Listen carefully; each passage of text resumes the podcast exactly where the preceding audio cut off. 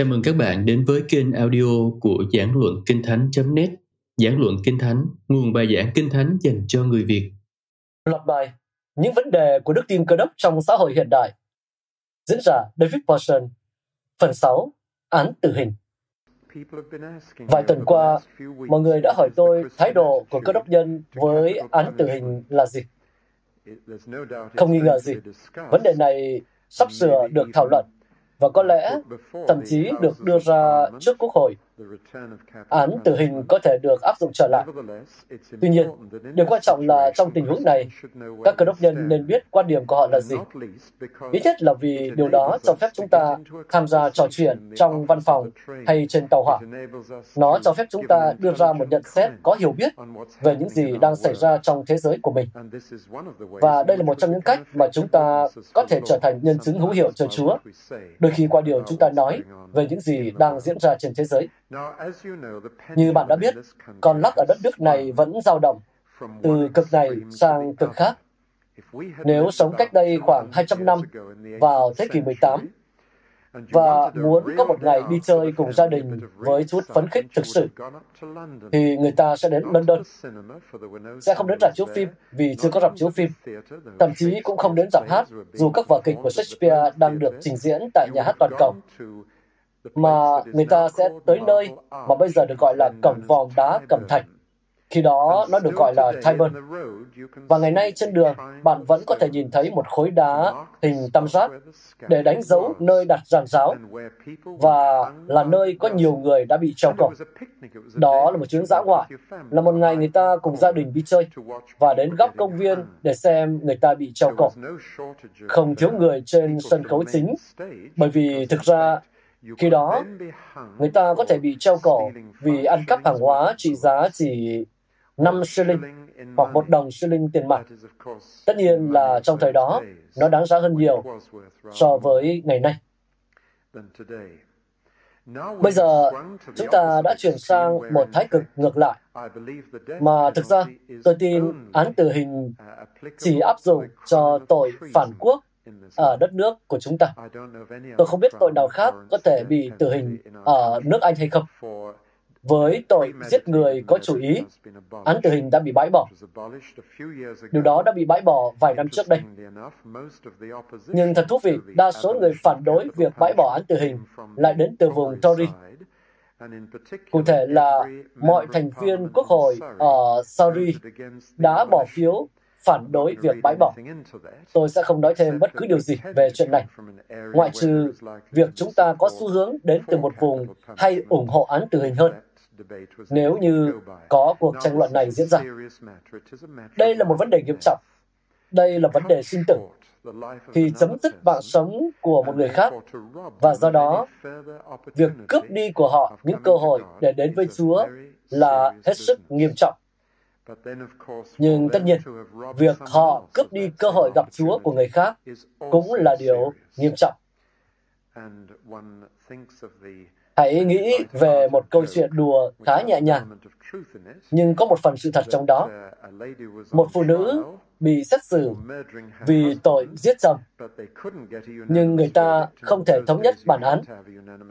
Vào thời đó, bản phán quyết phải được đồng thuận, và có một phụ nữ trong bồi thẩm đoàn không bỏ phiếu cho phán quyết có tội. Khi được hỏi tại sao, bà ấy đáp là bà ấy cảm thấy rất thương cho người phụ nữ vì cô ấy là một quá phụ. Và có yếu tố sự thật trong đó, đó là tôi e rằng trong vấn đề này, nếu không cẩn thận, chúng ta sẽ có xu hướng đi theo cảm xúc của mình. Và câu hỏi kinh điển thường được đặt ra là bạn có thể tưởng tượng mình đang kéo chốt cửa sập hoặc nhấn nút ghế điện hoặc xả khí ga ra khỏi xi lanh. Hay bất cứ hành động nào giống như vậy không? Bạn có thể tưởng tượng mình làm điều đó không? Tất nhiên, đó là một câu hỏi đầy cảm xúc, vì thực ra hầu hết chúng ta sẽ rùng mình lắc đầu từ chối hoặc tôi hy vọng chúng ta sẽ làm như vậy. Nhưng điều đó không quyết định việc làm đó có đúng hay không. Chẳng hạn, Abraham được Chúa bảo hãy giết con trai Isaac. Vâng, ai đó đã nói với ông một tháng trước bạn có thể tưởng tượng mình làm điều đó, hay bạn nghĩ rằng bạn có thể làm, dám làm điều đó hay không? Có lẽ dù đã nói không, nhưng ông đã làm như vậy, ông đã vượt qua điều đó, luôn sẵn sàng vượt qua, bởi vì ông cảm thấy đó là điều đúng đắn cần làm. Dù đó hẳn là điều khó khăn nhất mà ông từng làm. Hoặc lấy một ví dụ khác, Winfred Grenfell ở Labrador kể câu chuyện về một người có cô con gái bị bỏng lạnh và do đó bị hoại tử ở bàn chân và cẳng chân. Người cha này đã cứu mạng của cô bé bằng cách chặt cả hai chân của cô dùng một cái rìu. Ông đã cứu mạng của cô bé bằng cách làm như vậy. Bây giờ nếu bạn hỏi tôi, vậy ông có thể tưởng tượng là ông làm điều này không? Vâng, không. Bạn biết đó, tôi không biết nữa. Như tôi đã nói trong nhóm ở nhà của tôi vào thứ năm tuần trước, tôi không biết liệu tôi có thể nhổ một chiếc răng hay không nữa.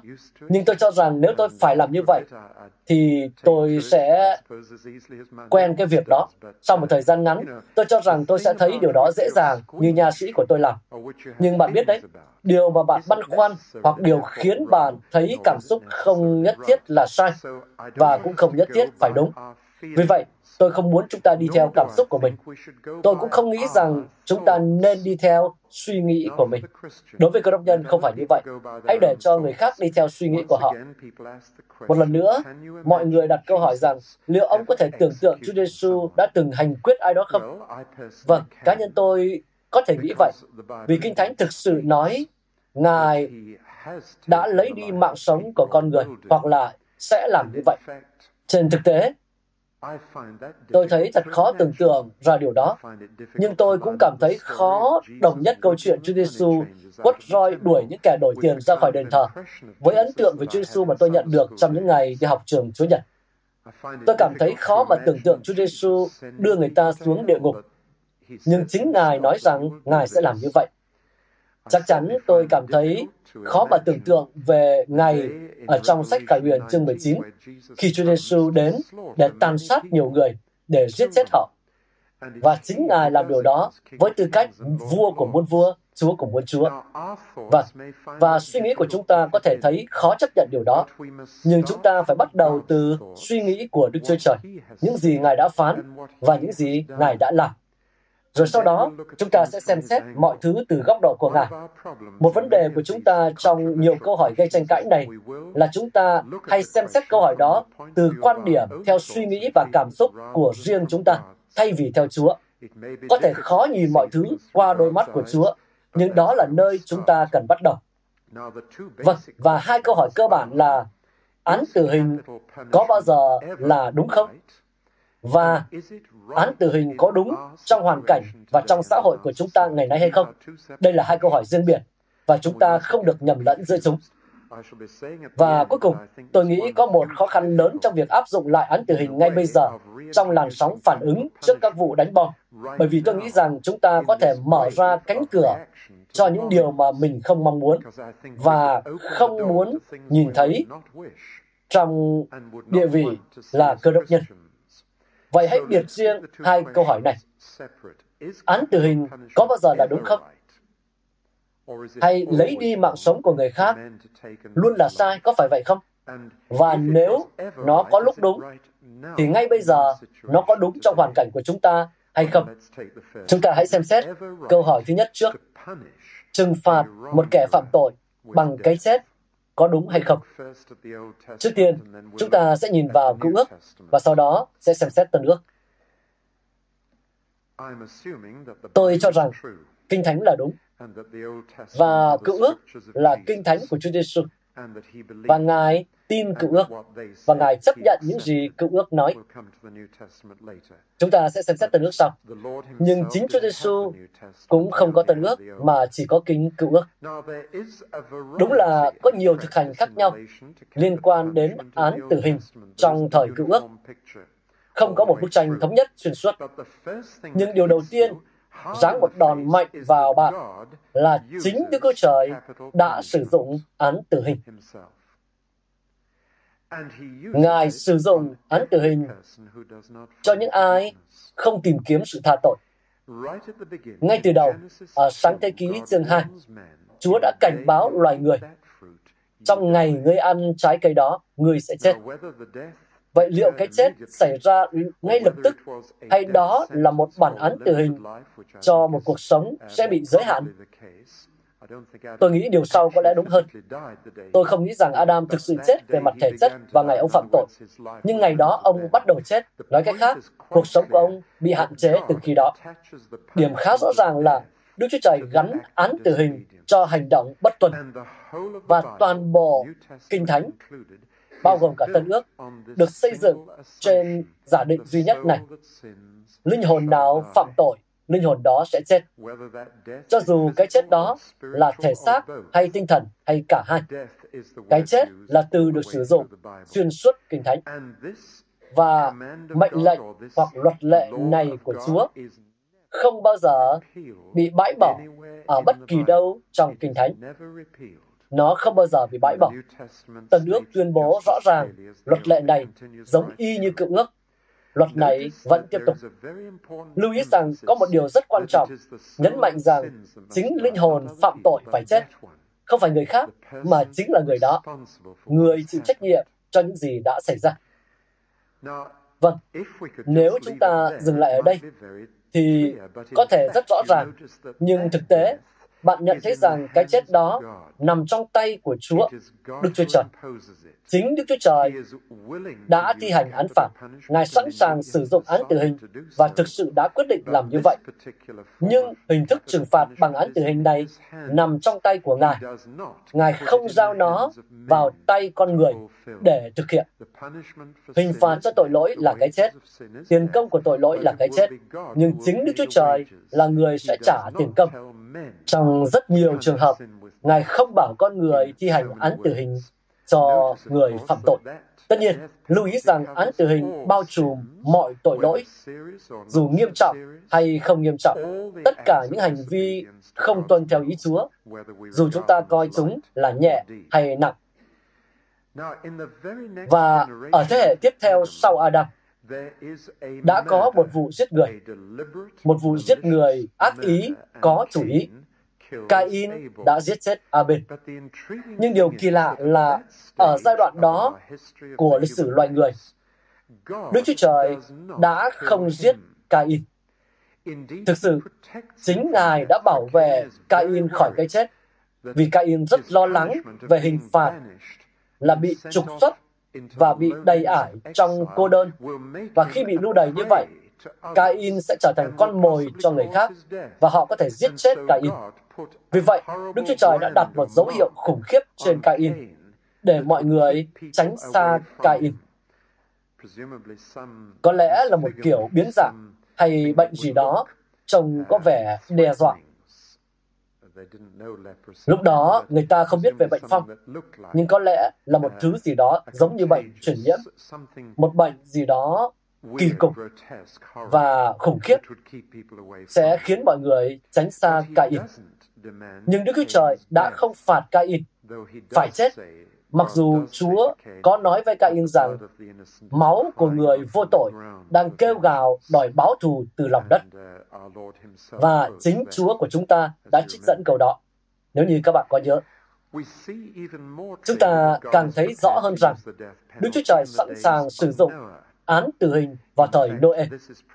Trên thực tế, đây có lẽ là ví dụ nổi bật nhất về án tử hình, vì cả một xã hội, tất cả ngoại trừ 8 người, đã bị Đức Chúa Trời tử hình ngay lập tức trong trận lụt. Tuy nhiên, một lần nữa, hình phạt này mặc dù là công lý và phù hợp, nhưng vẫn nằm trong tay Đức Chúa Trời, chứ không phải trong tay con người.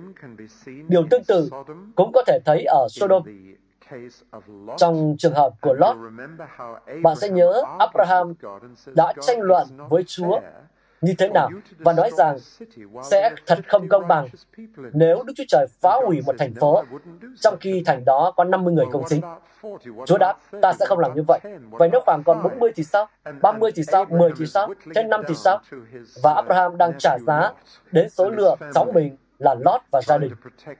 Ông đang cố gắng bảo vệ họ. Nhưng thực ra, Abraham nài xin Đức Chúa Trời dựa trên cơ sở này. Chẳng phải vị thẩm phán trên cả trái đất sẽ làm điều đúng hay sao? Do đó, vị thẩm phán trên cả trái đất có tử hình một người vô tội hay không? Và câu trả lời từ Đức Chúa Trời rất rõ ràng là không. Ngài sẽ không làm như vậy. Ngài sẽ chỉ phá hủy thành Sodom khi nó hoàn toàn xấu xa, khi mọi người trong đó đều dính líu đến tội lỗi của cả thành phố. Do đó, chúng ta nhận thấy rằng cho đến lúc này, Đức Chúa Trời đã ấn định án tử hình. Nhưng chính bản thân Ngài cũng áp dụng án tử hình cho trường hợp tội lỗi nói chung. Và sau đó, chúng ta chuyển sang một chỗ khác. Có ba ví dụ trong cựu ước, nơi Đức Chúa Trời thực sự đặt án tử hình vào tay con người, để con người thực hiện. Đây là một bước tiến so với tất cả những gì chúng ta đã nói cho đến nay. Điều đó bắt đầu khi Noe ra khỏi tàu. Tình hình là sự hủy diệt hàng loạt vừa xảy ra. Tôi tin Đức Chúa Trời muốn nhấn mạnh rằng những ai sống sót không nên coi thường mạng sống con người khi chứng kiến Đức Chúa Trời đã quét sạch cả một xã hội. Bạn hiểu ý tôi chưa? Rằng con người có thể dễ dàng nói rằng, à, Đức Chúa Trời đã phá hủy toàn bộ xã hội thì chúng ta cũng có thể. Ngài đã quét sạch chúng thì tôi cũng có thể. Và vì vậy, chính tại thời điểm đó, Đức Chúa Trời đã ban cho Noe những lời tuyên bố nghiêm trọng nhất về tương lai của loài người. Tôi muốn bạn lưu ý rằng những gì Đức Chúa Trời nói với Noe cũng được nói với toàn thể nhân loại. Một số những điều nhất định là tốt lành. Đức Trời hứa sẽ có thời gian cho gieo hạt và thu hoạch, mùa hè và mùa đông, lạnh và nóng. Ngài sẽ cho chúng chạy không bao giờ ngừng nghỉ và cầu vòng trong đám mây sẽ là chiếc nhẫn của Đức Chúa Trời vòng quanh trái đất. Chiếc nhẫn giao ước của Ngài, chiếc nhẫn kết hôn của Ngài được nhìn thấy trên bầu trời, nói rằng Ngài sẽ làm chọn phần của mình. Nhưng sau đó Ngài phán với Noe, còn con phải giữ chọn phần của con và có một số điều con phải làm. Con có thể giết động vật và đó là lần đầu tiên Đức Chúa Trời nói như vậy. Cho đến lúc đó, con người chỉ ăn chay thôi. Con có thể giết động vật làm thức ăn. Nhưng bất cứ ai giết một con người thì người đó sẽ phải bị đổ máu dưới tay của người khác. Vâng, và đó là lần đầu tiên Kinh Thánh nói rằng Đức Chúa Trời sẽ bảo con người lấy đi mạng sống của người khác. Và bạn nhận thấy rằng điều đó được thực hiện chỉ trong trường hợp đã có hành động giết người. Lý do được đưa ra là rất đáng chú ý và quan trọng nhất, lý do được đưa ra là bởi vì giết người là một tội ác chống lại Đức Chúa Trời. Đó không phải là một tội ác chống lại đồng loại mà thôi, mà là một tội ác chống lại Đức Chúa Trời. Đấng đã tạo ra con người theo hình ảnh của chính Ngài, và những gì bạn giơ tay chống lại đang là hình ảnh của Đức Chúa Trời. Do đó, giết người thuộc phạm trù báng bổ báng bổ Đức Chúa Trời. Ngày nay, hầu hết mọi người đều suy nghĩ về việc giết người thuộc phạm trù trộm cắp. Nói cách khác, bạn đã đánh cắp mạng sống của một con người. Bạn có thể đã đánh cắp xe cộ hoặc tiền bạc của anh ta. Bạn đã đánh cắp mạng sống của anh ta và do đó ngày nay, hình phạt cho tội giết người về bản chất cũng giống như hình phạt cho bất kỳ hành vi trộm cắp nào khác là bỏ tù. Và điều đó thường có thời hạn tù dài hơn so với các hành vi trộm cắp khác nhưng nó được coi như một hành vi trộm cắp, một tội ác đối với con người. Nhưng trong thời Noe, Đức Chúa Trời nói rằng đó là tội ác chống lại chính Đức Chúa Trời. Nó thuộc phạm trù báng bổ. Người phạm tội giết người đã giơ tay chống lại Đức Chúa Trời. Nhưng chính con người sẽ phải thực thi hình phạt. Do đó bạn thấy trong suy nghĩ của Chúa, trong suy nghĩ của Chúa, giết người là sát nhân, nhưng hành quyết thì không. Đây là một điểm rất quan trọng. Bởi vì nếu hành quyết một con người là tội ác nghiêm trọng, cũng giống như giết một con người, thì trên thực tế, Đức Chúa Trời đã bảo họ phạm tội, đã bảo họ làm điều sai trái mà người khác đã làm trước đó. Nghĩa là trong suy nghĩ của Chúa, khi một cộng đồng trừng phạt một cá nhân vì tội giết người có chủ ý, thì đó không phải là giết người. Và thực sự, luật pháp rất hiếm khi coi đó là tội giết người. Nó chỉ là giết người nếu một cá nhân tự đảm nhận trách nhiệm, quyết định kết thúc cuộc sống của người khác. Như vậy, chúng ta đã nói nhiều về đoạn Kinh Thánh, nói về Noe, nhưng đó là lần đầu tiên án tử hình được đặt vào tay con người để thi hành. Tiếp theo, chúng ta chuyển sang luật pháp môi xe. Đây là những luật lệ dành cho xã hội của dân của Chúa, không nhất thiết cho bất cứ ai khác. Tôi nghĩ rất quan trọng để nhận ra rằng luật môi xe có hiệu lực trong một khoảng thời gian nhất định. Đó là một hệ thống công lý tạm thời. Nó chỉ nhằm mục đích dẫn dắt từ môi xe cho đến đấng Christ.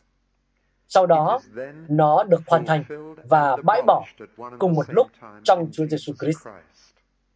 Do đó, tôi tin rằng chúng ta không bao giờ được biến luật môi xe thành cơ sở cho luật pháp của đất nước Anh chẳng hạn. Vua Alfred đã cố gắng làm điều này. Và khi vua Alfred viết luật pháp cho nước Anh, ông đã viết 10 điều răn ở phần đầu của luật nước Anh. Hy vọng rằng người dân sẽ vâng giữ chúng ở Anh. Nhưng bạn có thể tưởng tượng, cảnh sát và tòa án của chúng ta lại cố gắng áp đặt điều răn thứ 10 không? Là điều răn nói rằng người không được tham lam. Bây giờ hãy nghĩ đến việc không thể làm điều đó trong luật đất đai và bạn sẽ nhận ra mình không thể chỉ áp dụng luật môi xe cho xã hội của chúng ta. Lấy một ví dụ khác, tôi không tin rằng bạn có thể áp dụng luật Sabbath cho nước Anh.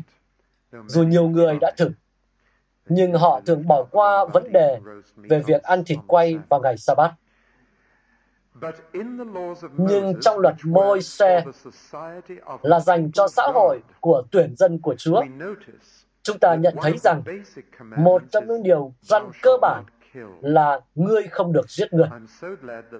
Tôi rất vui vì một số phiên bản dịch hiện đại đã dịch mà tôi tin là khá chính xác. Ngươi chớ giết người. Vì đó là ý định của điều luật này.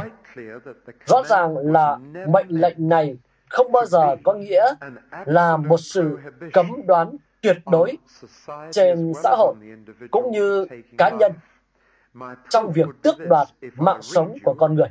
Bằng chứng của tôi là đây. Nếu tôi đọc cho bạn từ xuất Edito Ký chương 20 câu 13, người chớ giết người. Và sau đó đọc đến xuất Edito Ký chương 21 câu 12. Đó là phần tiếp theo về việc Đức Chúa Trời phán Môi-se vào dịp đó. Bạn sẽ hiểu những gì tôi đã nói. Kẻ nào đánh chết một người sẽ bị xử tử nhược bằng kẻ đó chẳng phải mưu giết, nhưng vì Đức Chúa Trời đã phú người bị giết vào tay kẻ đó, thì ta sẽ lập cho ngươi một chỗ đặng kẻ giết người ẩn thân. Còn nhược bằng kẻ nào dấy lên cùng người lân cận mà lập mưu giết người, thì dẫu rằng nó núp nơi bàn thờ ta, ngươi cũng bắt mà giết đi. Nói cách khác, ngay theo sau mạng lệnh, ngươi chớ giết người là lời hướng dẫn cách thi hành án tử hình cho những kẻ giết người. Nhưng một lần nữa, tôi muốn bạn lưu ý rằng, trong suy nghĩ của Chúa, ngộ sát và giết người là hai điều hoàn toàn khác biệt. Tôi tin rằng luật pháp nước Anh cho đến gần đây đã phản ánh chính xác ý Chúa khi phân biệt giữa tội ngộ sát là không đáng bị kết án tử hình và tội giết người là đáng bị kết án tử hình. Và xuyên suốt những lần ngộ sát trong cựu ước, tức là vô tình giết người mà không có kế hoạch. Ở đây, về mặt kỹ thuật, được gọi là một hành động của Chúa. Bạn đã nhận thấy điều đó. Nói cách khác, nó không phải là vì hành động của con người mà giết chóc xảy ra, mà cái chết xảy ra. Nên các hướng dẫn sau đó nói rõ rằng điều răn thứ năm, điều răn thứ sáu, xin lỗi, không đề cập đến án tử hình. Thật thú vị khi nhận thấy những tội ác nào sẽ bị trừng phạt bằng cái chết theo luật Do Thái. Lưu ý rằng luật Hebrew không áp dụng cho bất kỳ ai khác ngoại trừ người Hebrew hoặc cho bất kỳ ai khác ngoại trừ trong thời gian đó, từ môi xe cho đến Đấng Christ. Nhưng điều nó làm là bộc lộ ra những gì Đức Chúa Trời đã phán bảo họ làm trong thời kỳ đó Do đó, chúng ta không bao giờ có thể nói rằng Đức Chúa Trời phản đối án tử hình. Điều chúng ta có thể nói là án tử hình không phải là ý Chúa trong hoàn cảnh của chúng ta. Nhưng chúng ta không thể nói rằng Đức Chúa Trời phản đối án tử hình. Rõ ràng Ngài ủng hộ án tử hình trong những hoàn cảnh và tình huống nhất định. Nhưng hầu hết các tội ác mà tôi đã tìm kiếm qua trong năm cuốn sách đầu tiên của Môi-se, Sáng Thế Ký, Xuất Cơ Ký, Lê Vi Ký, Dân Số Ký và Phục truyền luật đại ký. Vâng, một cách kỹ lưỡng nhất có thể từ cái thời gian uống trà cho đến bây giờ. Và đây là hầu hết những dịp đó. Tôi có thể đã bỏ lỡ vài lần, nhưng rất thú vị, có một kiểu mẫu dần xuất hiện đánh cha mẹ của một người, đánh mẹ hoặc cha. Điều đó thật đáng chú ý, bởi vì trong cựu ước, đứa trẻ coi cha mẹ mình như một vị thần. Vị thần đầu tiên mà nó có là mẹ hoặc cha hoặc cả hai. Và chỉ nhờ họ mà mới biết gọi Đức Chúa Trời cha. Và thực ra, đối với một đứa trẻ, cha mẹ giống như là Đức Chúa Trời vậy. Cha mẹ có quyền lực của Chúa để sửa phạt và khen thưởng. Cha mẹ quá lớn nên con cái không thể tranh luận với họ. Và mối quan hệ giữa cha mẹ với con cái có liên quan đến Chúa. Do đó, hãy hiếu kính cha mẹ ngươi nằm trong năm điều răn đầu tiên liên quan đến mối quan hệ của bạn với Đức Chúa Trời. Tôn vinh danh Ngài, giữ ngày của Chúa làm ngày thánh. Và tôn vinh cha mẹ nghĩa là tôn vinh Chúa. Hiếu kính cha mẹ nghĩa là tôn vinh Chúa. Trước khi bạn nói về mối quan hệ của mình với người hàng xóm, Do đó, thái độ của bạn đối với cha mẹ của chính bạn là một phần trong thái độ của bạn đối với Đức Chúa Trời. Đó là mối liên hệ rất mật thiết, nên việc đánh đập cha mẹ là bị án tử hình. Bắt cóc, bắt cóc là một trong những tội có thể bị tử hình theo luật môi xe. Nên chuyện bắt cóc hầu như không được biết đến trong xã hội Do Thái. Nguyên rủa cha mẹ nghĩa là giết chết họ bằng lời nói, bởi vì nguyên rủa họ là nói ra sự rủa xả để họ phải chết ngay cả khi bạn không thực sự dơ dao lên để nguyền rủa họ, bạn vẫn đã làm điều đó. Tiếp theo, chủ một con vật đã từng giết người mà để thả rong và giết người lần nữa thì sẽ bị xử tử. Điều đó thật lạ lùng vào thời của Noe. Tôi quên đề cập rằng khi Noe ra khỏi tàu, ông đã được phán rằng nếu một con vật giết một con người con vật đó phải bị giết chết. Đó là một điều khoản đáng kinh ngạc. Rồi ở đây, nếu một con vật đã giết người và chủ của nó sau đó vẫn thả nó chạy rông và nó giết một người khác, thì người chủ bị coi là có tội giết người. Và thật đáng kinh ngạc.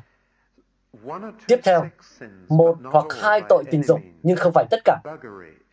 Quan hệ đồng tính là một, và ngoại tình là tội khác, nhưng không phải là tội gian dâm.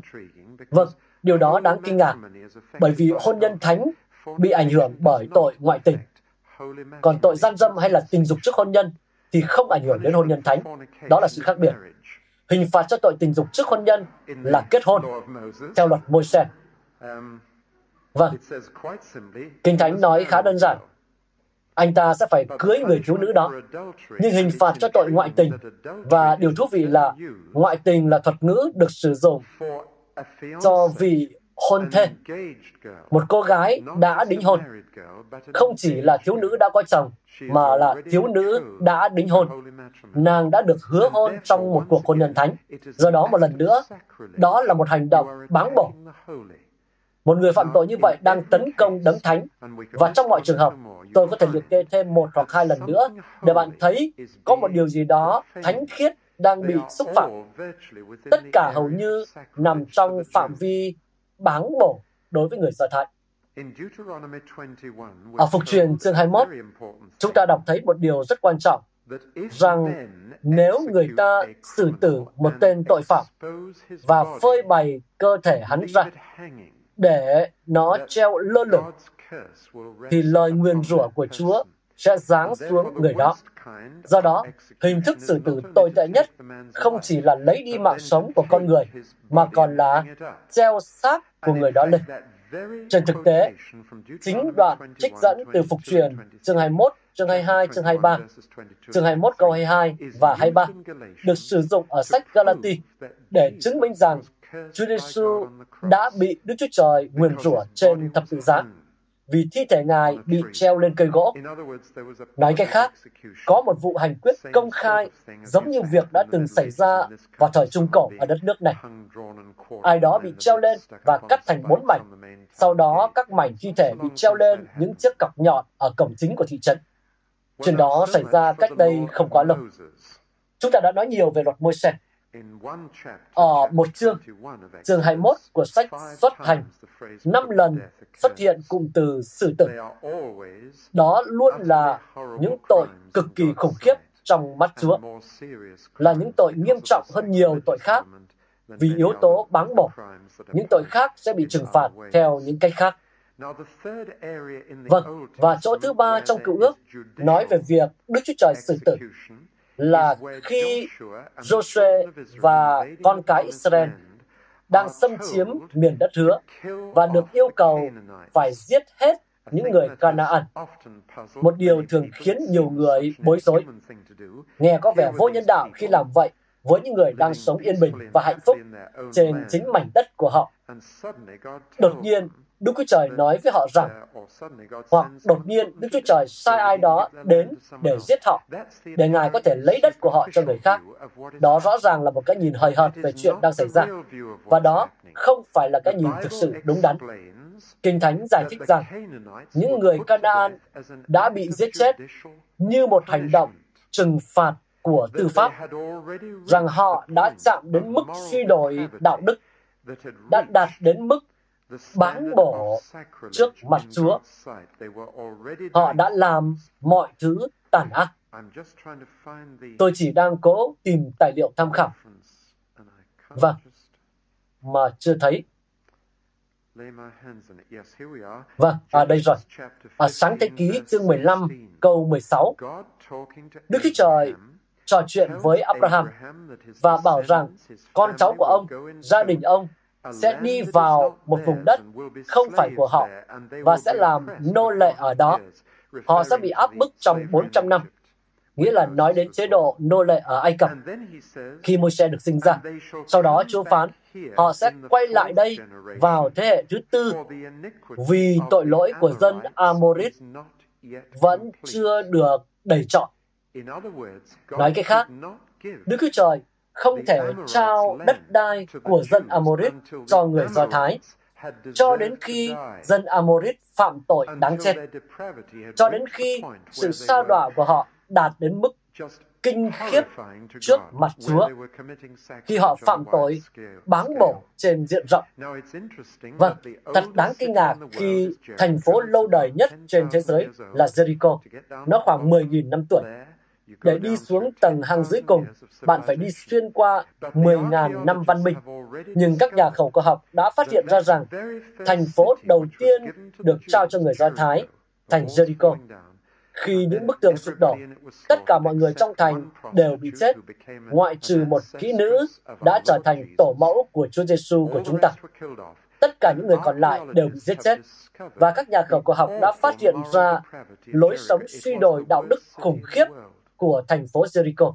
Đó là thành phố tồi tệ nhất thế giới trên cả Sodom. Do đó, khi Joshua được sai đến để giết dân Canaan, thì không chỉ đơn giản là dọn sạch ngọn núi đó để có thể chiếm đất, mà giờ đây họ không còn xứng đáng, không chỉ với vùng đất đó, mà không còn đáng được sống nữa. Và các con sẽ là những người hành quyết dân Canaan và dân Amorit cho ta. Điều này rất quan trọng, vì một Đức Chúa Trời đạo đức không thể nói hãy đi giết những con người đó để con có thể lấy đất của họ. Điều đó hoàn toàn vô đạo đức. Nhưng khi bạn hiểu thấu đáo câu chuyện thực sự đang xảy ra, và khi bạn nghiên cứu lịch sử, bạn phát hiện ra rằng Đức Chúa Trời có lý do rất chính đáng để sai Joshua đến để làm điều đó. Bây giờ chúng ta đến với Tân ước. Tôi đã bỏ qua rất nhiều phần trong cựu ước, nhưng đó chỉ là mở rộng của những gì tôi đã nói. Trong Tân ước, người ta nói chắc chắn bạn biết điều đó, rằng bài giảng chân núi thì hoàn toàn khác hẳn. Và thoạt nhìn thì có thể như vậy thật. Dầu Chúa Giêsu trong đó có nói về việc bị ném vào địa ngục, tức là bản án tử hình. Tuy nhiên bạn biết đó, Chúa đã nói rằng không chỉ là không giết người, mà còn tức giận anh em mình đã bị coi là giết người. Và điều đó thật khó. vì khiến tất cả chúng ta thành những tay sát nhân thực sự. Và tôi nghĩ điều cực kỳ quan trọng là phải nhận ra rằng trong bài giảng trên núi, Chúa Giêsu đang nói với các môn đồ của Ngài, chứ không phải với xã hội nói chung. Ngài đang nói với họ về các mối quan hệ cá nhân, không phải về các nghĩa vụ xã hội của họ. Và điều đó cực kỳ quan trọng. Vì vậy, Chúa đã phán với cá nhân các môn đồ. Và có thể đúng như chúng ta sẽ thấy sau này, rằng chúng ta phải sống theo hai tiêu chuẩn, rằng mỗi người chúng ta phải có hai chuẩn mục đạo đức, không phải một mà là hai. Đạo đức của con người của tôi, cá nhân tôi, và chuẩn mực của đồn cảnh sát. Ý tôi muốn nói là thế này. Một vị quan tòa cơ đốc phải sống theo hai quy tắc đạo đức. Với tư cách là một cá nhân, thì nếu ai đó đánh vào má phải của anh ta, anh ta phải chìa má kia ra. Nhưng với tư cách là một quan tòa, anh ta không thể hành động theo cách đó. Anh ta phải thực thi công lý. Nếu một thẩm phán ngồi trên băng ghế tại một trong các tòa án của chúng ta và nói rằng tôi là một thẩm phán theo đạo cơ đốc, do đó tôi phải tha thứ cho tất cả những ai mà tôi nghĩ đến, như cả người trước mặt tôi. Bạn có thể tưởng tượng ra những gì sẽ xảy ra với xã hội này không? Một cảnh sát gặp cùng một vấn đề như vậy. Chẳng hạn chị Trisha gặp cùng vấn đề khi làm nhân viên an ninh cửa hàng và phải cư xử với mọi người trong tư cách đại diện của cô ấy trong xã hội và nó khác với cách một người cư xử với anh chị em đồng đạo, chẳng hạn như trong các mối quan hệ cá nhân nói cách khác, chúng ta phải phân biệt giữa sự trả thù cá nhân và việc thực thi công lý trong xã hội vì tân ước có phân biệt giữa hai điều này đó là bởi vì, không may thay, chúng ta cảm thấy khó trừng phạt mọi người khi cảm xúc cá nhân của chúng ta xen vào đó. Mọi bậc cha mẹ đều biết rõ vấn đề này. Và tôi e rằng đó là một quy tắc hợp lý, rằng nếu bạn rất tức giận với con của mình, thì đừng phạt cháu tại thời điểm đó. Hãy phạt con mình sau khi bạn đã nguội bớt. Vì nếu bạn phạt con cái khi tức giận, thì sự thất vọng và trả thù cá nhân có thể xảy ra một cách nghiêm trọng và rõ ràng và hình phạt sẽ bị bóp méo. Đứa trẻ sẽ cảm thấy cảm xúc của bạn hơn là sự thật về hành vi sai trái của cháu. Nếu bạn phạt cháu ngay lúc đó, bởi vì bạn đang tức giận, đập nát cái bình đập nhất của ba như thế này, và đó là món quà của bà tặng cho ba. Đến đây mau, bà thấy không? Đó không phải là hình phạt, đó là sự trả thù. Bạn đã bị tổn thương, và mối quan tâm chính của bạn là cho chính mình, cho sự tức tối bạn cảm thấy trong đầu, hơn là những điều sai trái con mình đã làm. Và bài kiểm ở đây là liệu bạn có cảm thấy như vậy nếu chiếc bình yêu thích của người khác bị đập nát hay không?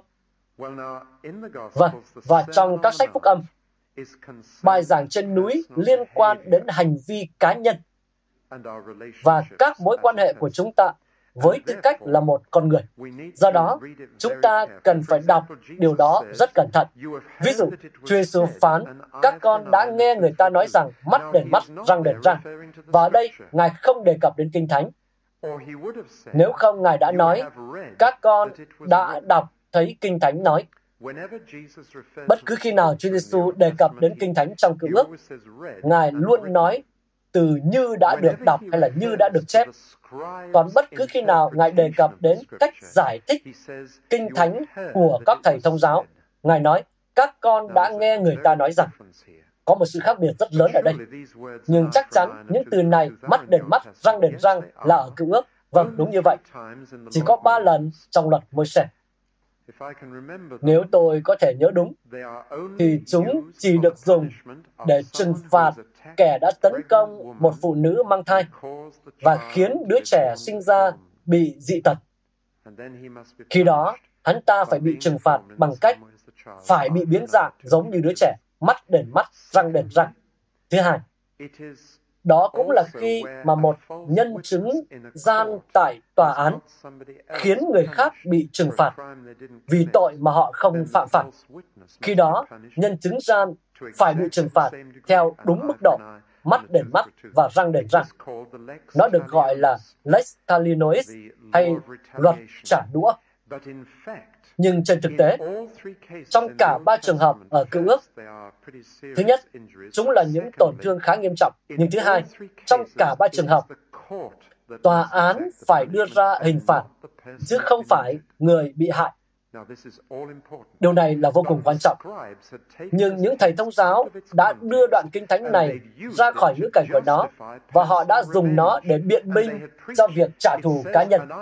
Và họ đã giảng rằng mắt đền mắt, răng đền răng. Do đó, bạn có thể đánh trả một người, nhưng chỉ đến mức anh ta đánh bạn.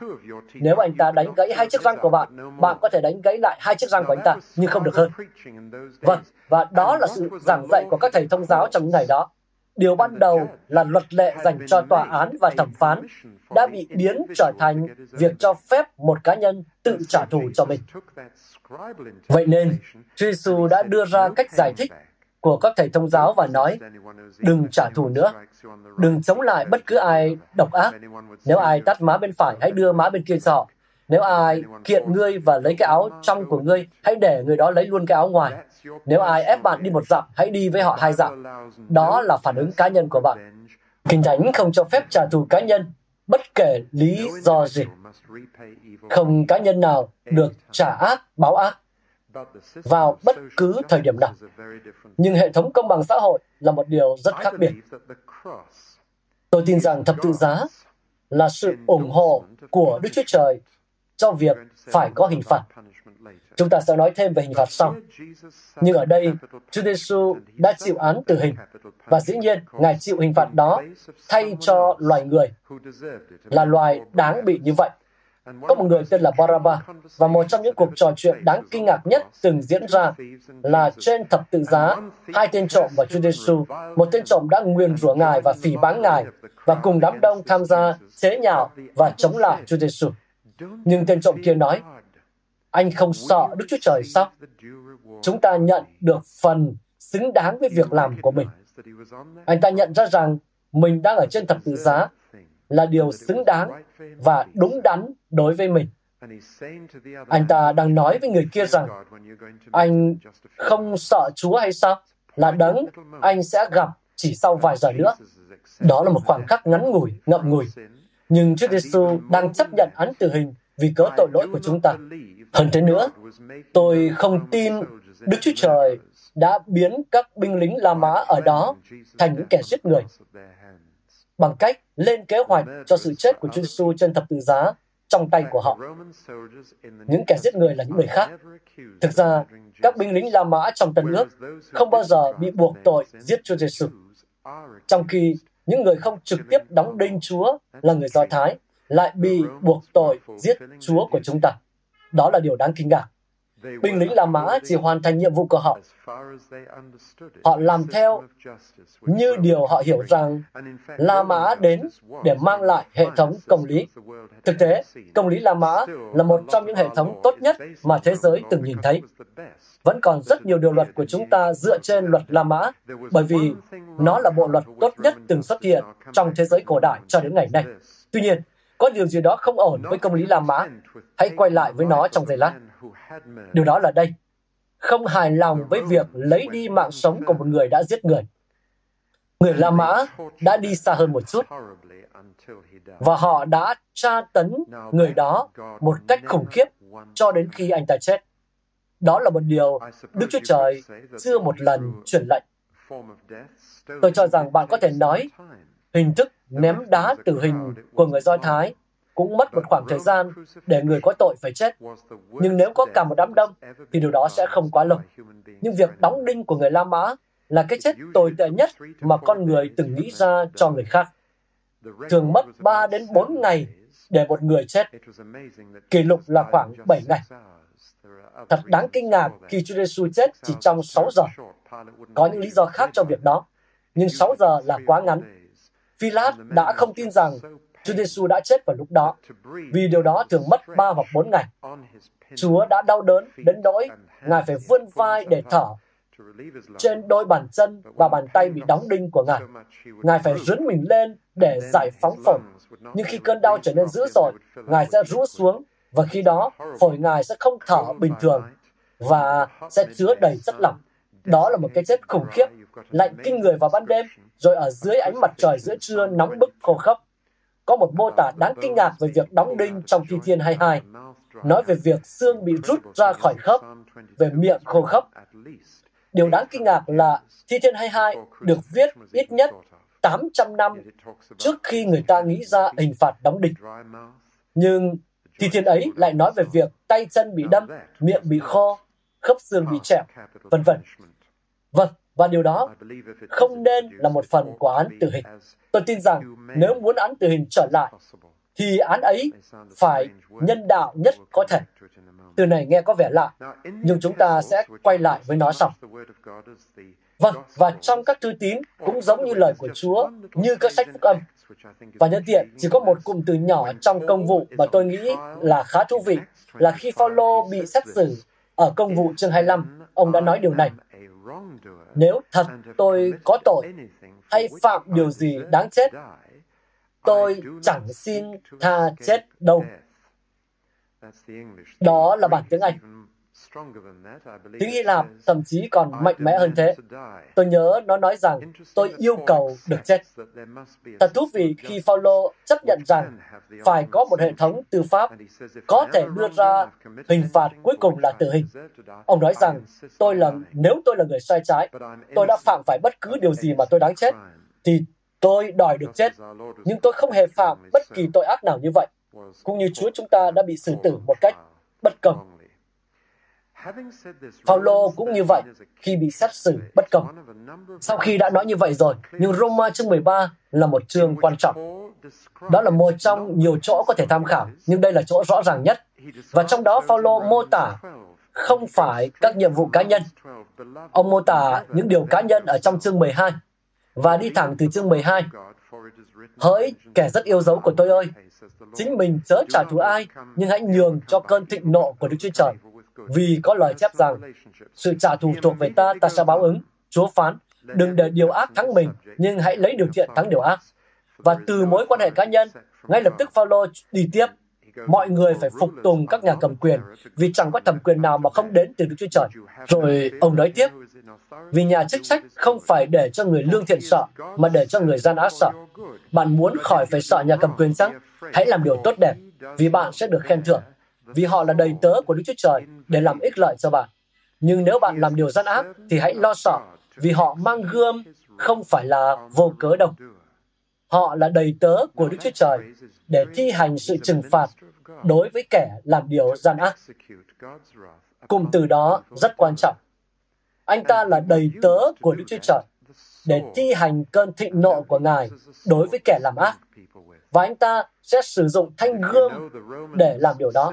Vâng, không ai dùng gươm để đánh người. Và nếu bạn biết biểu tượng cho hình phạt thể xác của người La Mã, thì đó là bó roi. Các bạn có nhớ một bó roi với một kiểu dây buộc chéo trên chúng hay không? Hai dây buộc chéo giữ bó roi lại với nhau và một loại lưỡi giáo dài ở giữa đó là biểu tượng của hình phạt thể xác, nhưng thanh kiếm là biểu tượng của án tử hình.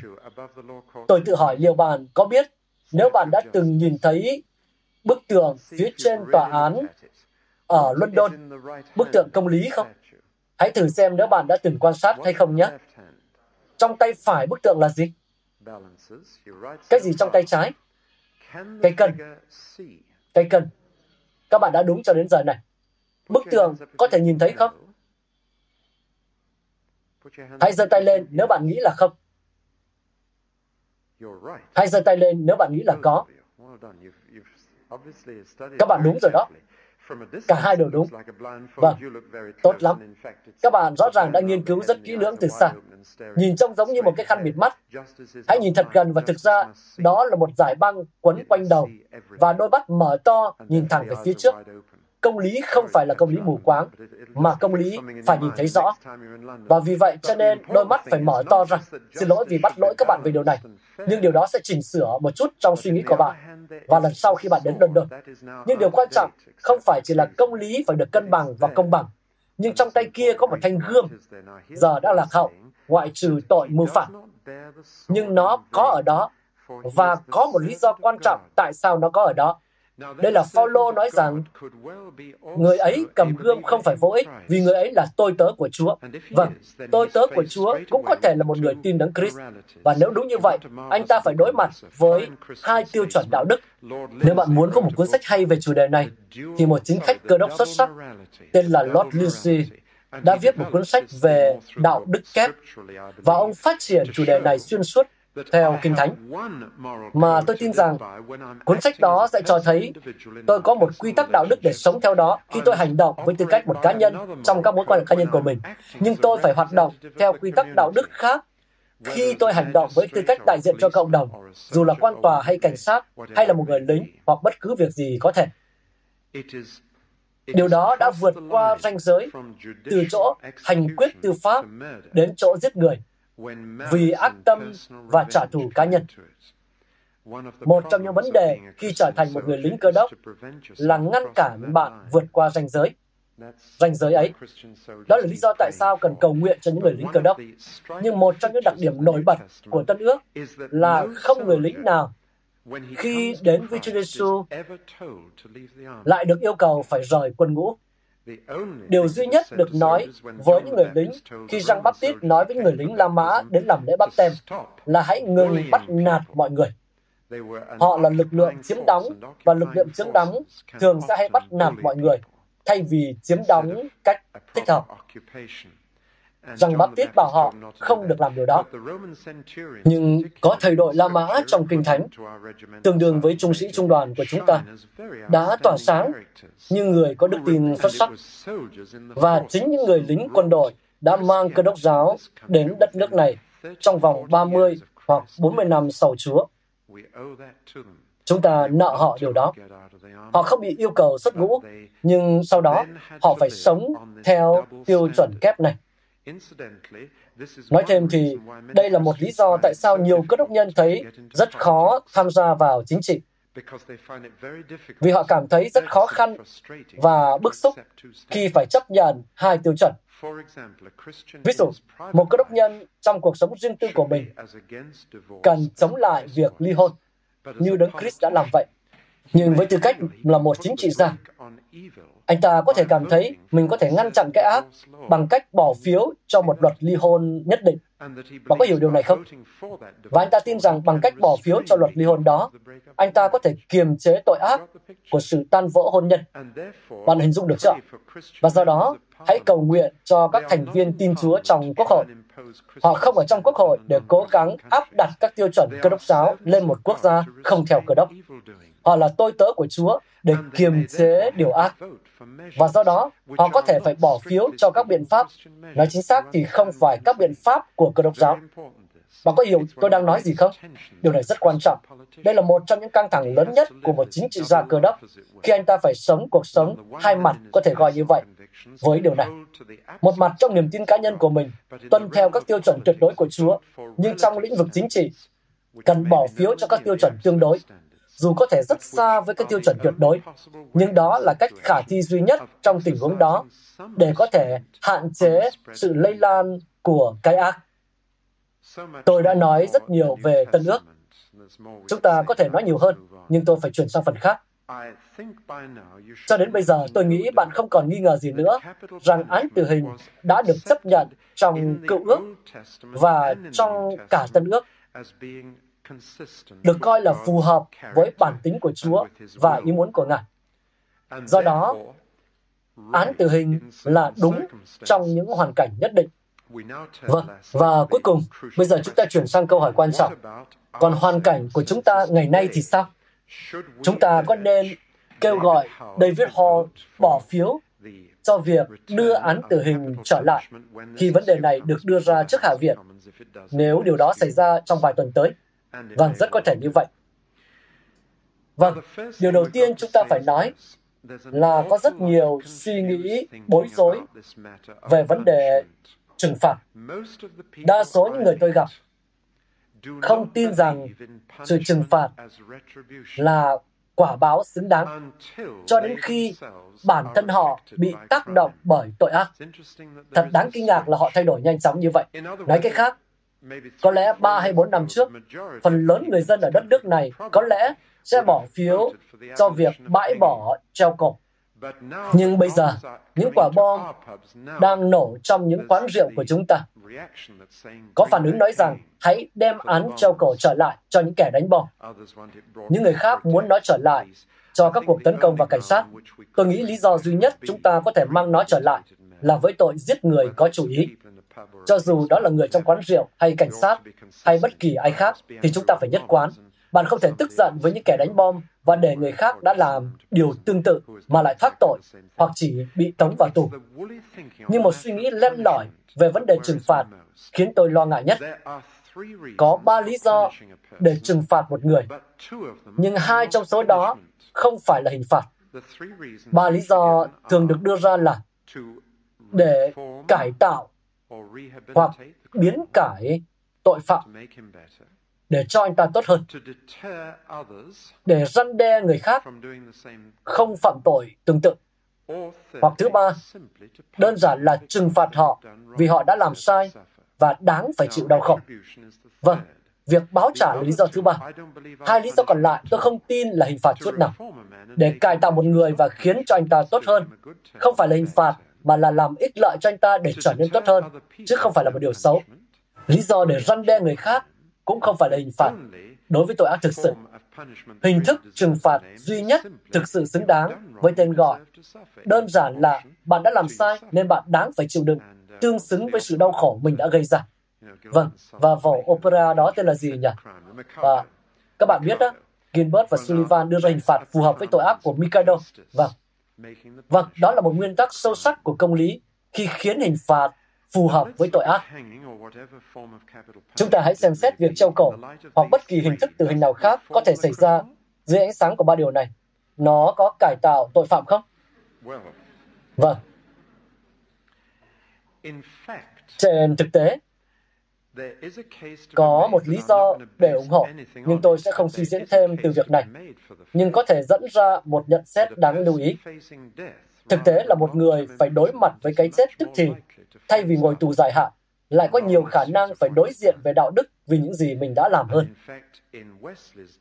Vào thời của Wesley, Thế kỷ thứ 18, khi tất cả các vụ treo cổ đang diễn ra, Wesley và anh trai thường ngồi trên xe ngựa từ nhà tù Newgate đến Tyburn để dẫn các tù nhân trong xe đến với đấng cứu thế. Và họ đã dẫn hàng ngàn người đến với Chúa. Và tôi nói vậy không phải để biện minh cho việc treo cổ. Nhưng tôi tự hỏi liệu những tù nhân đó có sẵn sàng lắng nghe nếu họ bị kết án tù trung thân hay không? Trên thực tế, các bằng chứng có xu hướng cho thấy rằng một người bị kết án tù trung thân không phải đối diện với các vấn đề đạo đức về tội ác của mình nhiều như một người bị kết án tử hình. Vâng, thực tế là vậy. với các tội phạm chiến tranh Đức Quốc xã ở Nuremberg. Như bạn đã biết, gần 2 phần 3 tội phạm chiến tranh phát xít đó đã đến với Đấng Christ trước khi họ chết, trước khi họ bị treo cổ ở Nuremberg sẽ ở trên thiên đường và rất có thể sẽ ở bên cạnh bạn. Tôi không tin điều đó sẽ xảy ra nếu họ bị kết án tù trung thân. Rudolf Hess vẫn tỏ ra không quan tâm đến những điều thuộc linh. Anh ta vẫn sống mòn mỏi trong nhà tù ở Berlin sau 28 năm. Tôi chỉ muốn tung ý tưởng này ra, nhưng tôi sẽ không xây dựng bất kỳ quan điểm nào trên đó. Có một điều khá rõ ràng là xét đến hành vi xã hội, thì treo cổ không ích lợi gì cho người phạm tội. Nó không thay đổi được anh ta chút nào. Thứ hai, chúng ta có thể nói rằng án tử hình không ngăn cản được kẻ sát nhân. Bởi vì rõ ràng nếu bạn giết hắn, thì bạn ngăn cản được hắn. Bạn đã không ngăn cản hắn làm điều đó một lần nữa. Liệu điều đó có ngăn trở người khác giết người không? Tôi e rằng câu trả lời có lẽ là không. Những con số từ Thụy Điển nơi án tử hình được bãi bỏ cách đây 10, 15, 20 năm. Lâu rồi. Các số liệu cho thấy cùng một số vụ giết người đã xảy ra như trước khi án tử hình bị bãi bỏ. Tôi đoán rằng điều tương tự cũng sẽ xảy ra ở tại đất nước của chúng ta. Người ta giết người mà không nghĩ đến hậu quả. Họ giết người vì những lý do khác, để kiếm lợi, vì tham lam, vì nóng giận, bất cứ điều gì cũng có thể. Và tôi không nghĩ rằng có ai có thể chứng minh rằng điều này sẽ ngăn cản được người khác phạm tội giết người. Và như vậy, còn một lý do duy nhất cho án tử hình. Lý do cho báo trả đơn giản rằng hình phạt phải phù hợp với tội phạm. Và đó là lý do duy nhất có thể biện minh được. Vâng, và có một số tội ác mà tôi tin là nghiêm trọng đến mức chỉ có hình phạt cuối cùng, tức là án tử hình, mới thích đáng. Tất cả các hình phạt cướp đi một cái gì đó của người đã phạm tội, bị đánh đòn, cướp đi sự thoải mái của bạn trong một thời gian, bị đưa vào tù, cướp đi sự tự do của bạn trong một thời gian, cướp đi gia đình của bạn trong một thời gian. Và án tử hình là lấy đi mạng sống của con người. Nhưng hãy để tôi đến với lý do thực sự tại sao tôi tin rằng điều này cần được xem xét một cách nghiêm túc. Và nó là như thế này. Thật buồn cười khi bây giờ tôi hoàn toàn tin rằng việc bãi bỏ án tử hình không phải do có quan điểm đánh giá quá cao về mạng sống con người, mà vì đánh giá thấp về mạng sống con người. Nghe có vẻ như một nghịch lý, nhưng bạn sẽ nghĩ rằng những người muốn xóa bỏ án tử hình làm vậy vì họ trân trọng tính mạng của kẻ sát nhân. Nhưng thực tế không phải vậy, mà là do họ đánh giá thấp nạn nhân bị sát hại. Đó là do họ đánh mất ý thức về sự thiêng liêng của sự sống của con người. Hãy chú ý đến từ thiêng liêng. Thiêng liêng, thánh khiết, thánh hóa sự thiêng liêng của sự sống con người có nghĩa là sự sống là một điều thiêng liêng và bạn đụng vào sự sống là đụng đến Chúa. Vâng, tôi không tin rằng việc bãi bỏ án tử hình ở đất nước này là do ảnh hưởng ngày càng tăng của tư tưởng kinh thánh và cơ đốc giáo. Tôi tin là hoàn toàn ngược lại. Và chính việc hạ thấp giá trị của sự sống con người đã dẫn đến việc bãi bỏ án tử hình. Đó là một trong hàng loạt các hành động được thúc đẩy phần lớn bởi những người theo chủ nghĩa nhân văn phóng túng ở đất nước này. Điều đó hoàn toàn hợp với chấp thuận phá thai theo yêu cầu hoặc áp lực làm điều đó. Và tất nhiên 3 phần tư số yêu cầu phá thai đều đã được cấp phép. Điều đó hoàn toàn hợp với việc hợp pháp hóa một số hành vi khác. Điều đó hoàn toàn hợp với sự thay đổi trong thái độ coi tự tử không còn là một tội ác nữa. Nhưng tự tử cũng giống như việc bạn giơ tay chống lại Chúa, giống như giết người vậy. Vì hình ảnh của Chúa ở trong bạn, và thứ bạn đang phá hủy là hình ảnh của Chúa. Đó là điều mà chúng ta nên suy nghĩ lại. Điều đó cũng hợp với một xã hội đang bắt đầu nói về cái chết êm dịu hay an tử. Tất cả những điều này đã cùng nhau được đưa vào luật pháp của chúng ta. Chúng đến từ cùng một nhóm người, chứ không đến từ những người theo Chúa trong quốc hội. Chúng đến từ những người theo chủ nghĩa nhân văn phóng túng. Những người tin rằng không có chỗ cho sự trừng phạt bất công, chỉ có chỗ cho sự cải cách hoặc răn đe.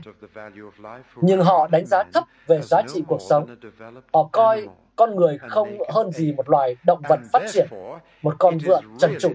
Do đó, giết người thực sự không nghiêm trọng hơn giết một con vật. Bạn đã giết một loại động vật cao cấp hơn, một loài có khả năng tận hưởng cuộc sống nhiều hơn một chút. Nhưng đó là tất cả những gì bạn đã làm. Nói cách khác, sự khác biệt giữa việc giết một con vật và giết một con người là ở mức độ và không phải là sự khác biệt đối với người theo chủ nghĩa nhân văn phóng khoáng nó nghiêm trọng hơn nhưng nó chỉ là một sự khác biệt về mức độ.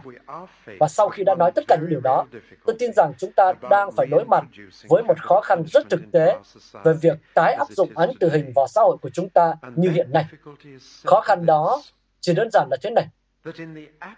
trong trường hợp không có quan điểm phổ biến về tính thiêng liêng của sự sống việc áp dụng lại án tử hình trong hoàn cảnh của chúng ta có thể giải phóng không phải bản năng cao nhất mà là bản năng thấp nhất của bản chất con người.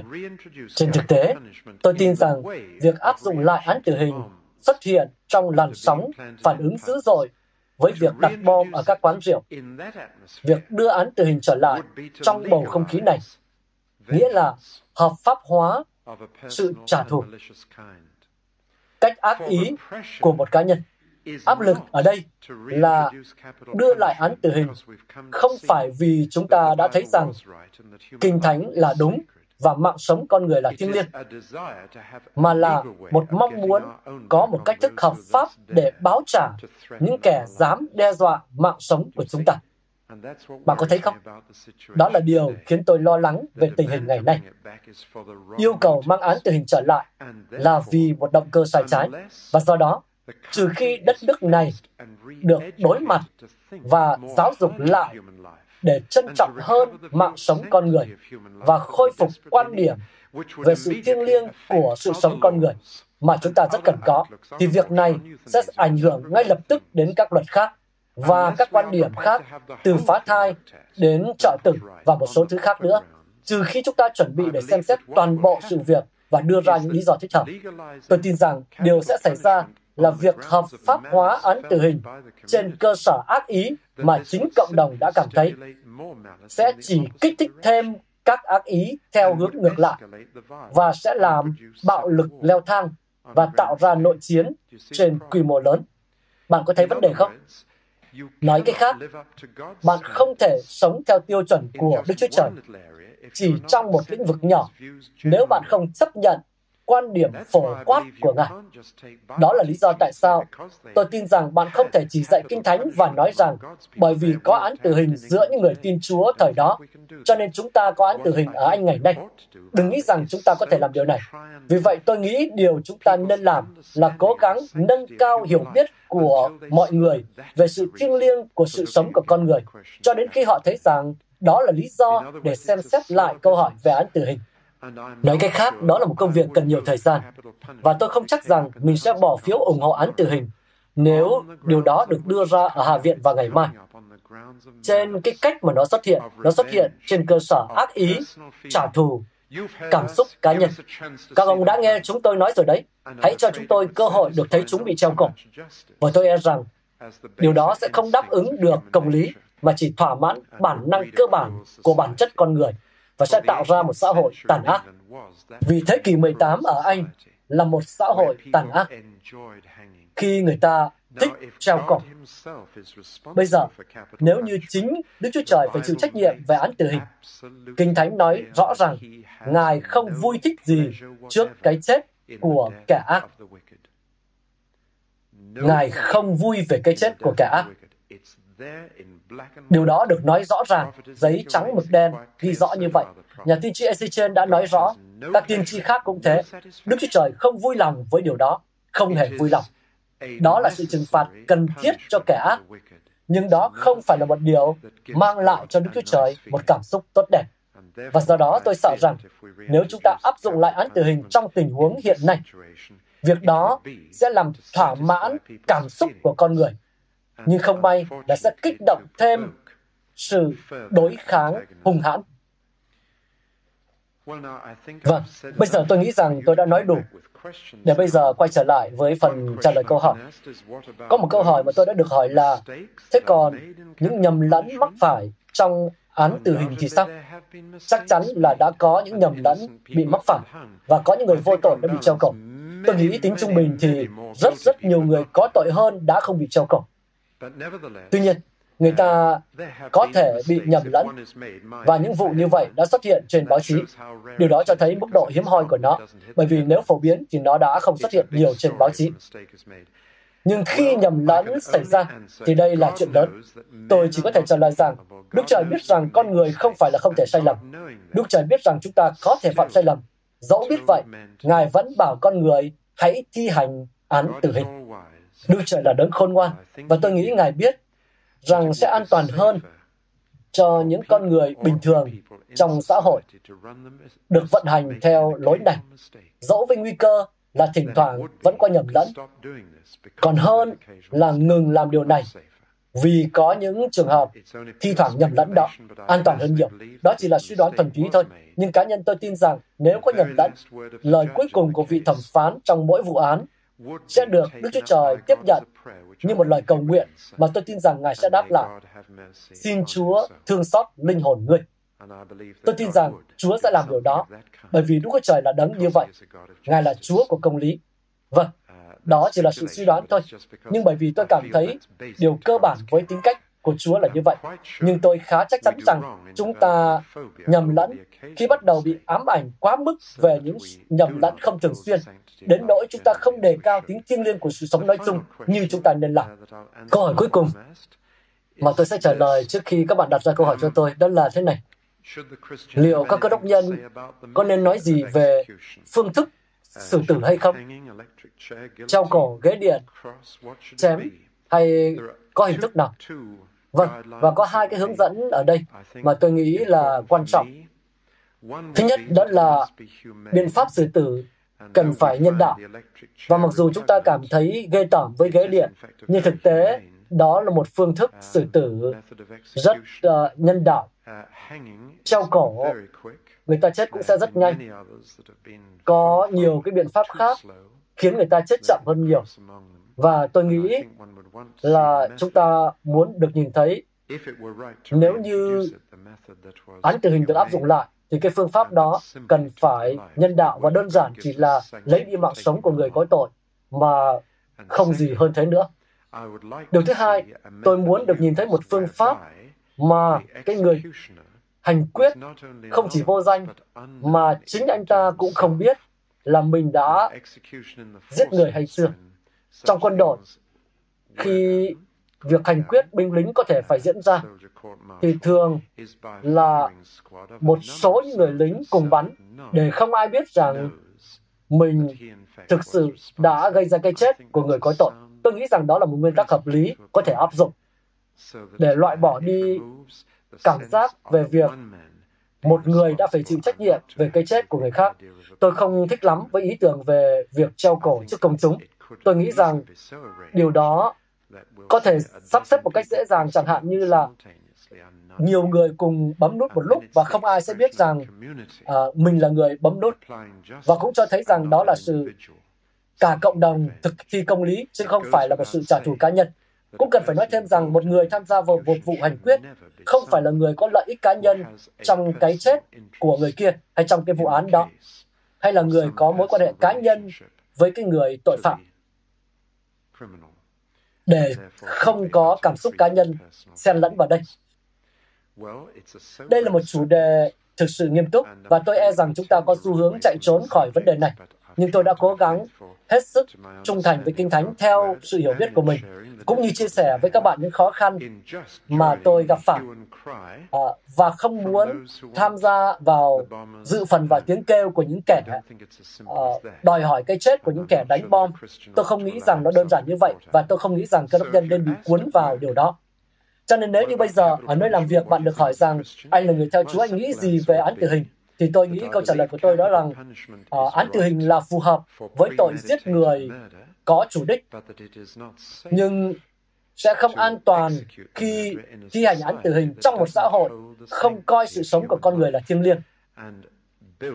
và xây dựng hình phạt này chỉ dựa trên điều đó mà thôi bởi vì đó chính là nền tảng mà kinh thánh đưa ra. bất kỳ nền tảng nào khác cơ sở nào khác cho án tử hình đều là điều ác. Các bạn vừa nghe xong bài giảng được phát trên kênh audio của giảng luận Kinh Thánh. Kênh nhằm cung cấp cho các tín hữu và tôi tớ Chúa người Việt những bài giảng chọn lọc của các diễn giả kinh điển trong những thời đại khác nhau. Để biết thêm thông tin về chúng tôi, xin vui lòng truy cập trang web giảng luận kinh thánh.net. Xin chào và hẹn gặp lại các bạn trong những bài giảng tiếp theo.